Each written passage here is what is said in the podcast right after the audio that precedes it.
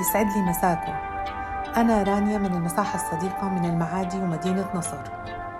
التحرش التحرش جريمة وإذا يستمر ألمه وتأثيره مدة طويلة.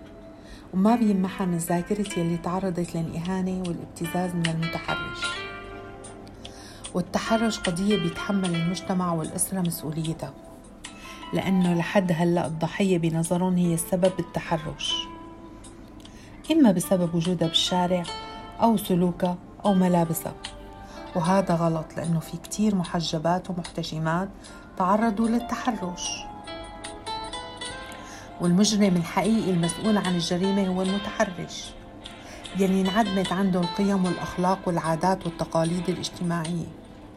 وصار ذئب بشري ما بيفرق بين الإنسانية والبهيمية.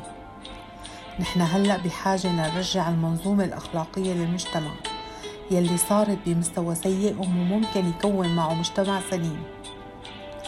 هون بيجي دور المراكز والمساحات الصديقة بتعليم طرق الدفاع عن النفس بتدريب السيدات والفتيات على حركات تدافع فيها عن نفسها ضد أي اعتداء مفاجئ. وهي الحركات بتمدها بثقة وأمان نفسي وجسدي. ولا ننسى دور الأهل لازم نمحي الخجل يلي جواتنا ونبلش نعرف الطفل بمناطق جسمه وأسمائها وكيفية الحفاظ عليها ومنع أي شخص من لمسها أو الاقتراب منها. نعودهم يخبرونا كل شي صار معهم برا البيت. نصدق كلامهم. نحسسهم بالثقة والأمان النفسي. لأنه أطفالنا أمانة ونحن مسؤولين عنها.